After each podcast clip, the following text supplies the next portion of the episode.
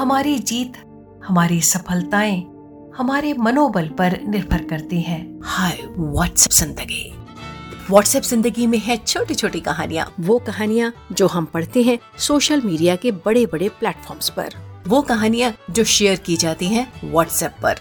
ज़िंदगी की बड़ी बड़ी सीख देती हैं छोटी छोटी कहानियाँ। मैं हूँ आपकी दोस्त सुखनंदन और आज की कहानी है मनोबल।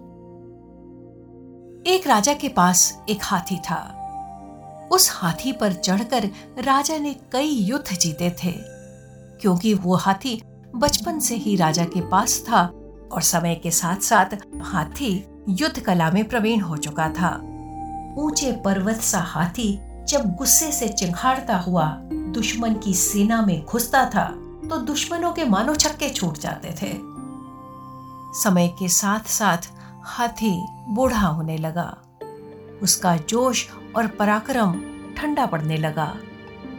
अब क्योंकि हाथी में शक्ति नहीं रह गई थी तो इसलिए राजा द्वारा उसका ध्यान भी कम रखा जाने लगा। कई बार उसे पूरा खाना भी नहीं मिल पाता था। एक बार इसी तरह घूमते घामते वो बूढ़ा हाथी तालाब के किनारे चला गया। वहाँ उसने खूब छक्कर पानी पिया और नहाने के लिए गहरे पानी में उतर गया। तालाब में कीचड़ ज़्यादा होने के कारण वो बूढ़ा हाथी उसमें फंस गया। वो जितना कीचड़ से बाहर निकलने का प्रयास करता, उतना ही वो उस दलदल के अंदर धंसता चला जाता। आसपास के लोगों ने देखा और संदेश राजा तक पहुँचाया। राजा ने भी हर तरह की कोशिशें की, हर तरह के प्रयास कराए, लेकिन कोई नतीजा नहीं निकला। धीरे धीरे हाथी दलदल में धंसता जा रहा था। तभी एक दरबारी मंत्री ने राजा को एक उपाय सुझाया।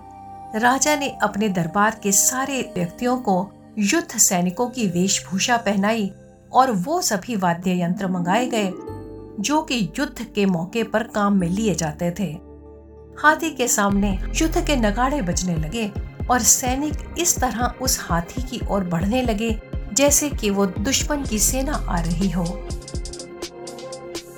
ये नज़ारा देखकर उस हाथी में गजब का जोश आ गया।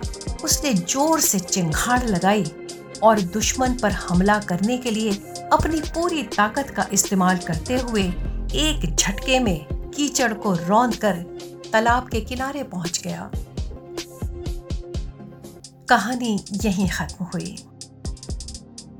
साथियों, हमारी जीत हमारे मनोबल पर निर्भर करती है।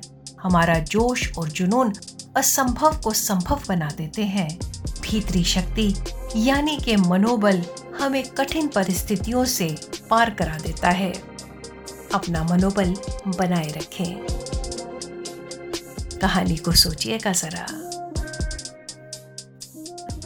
व्हाट्सएप ज़िंदगी? ओनली ऑन हब पर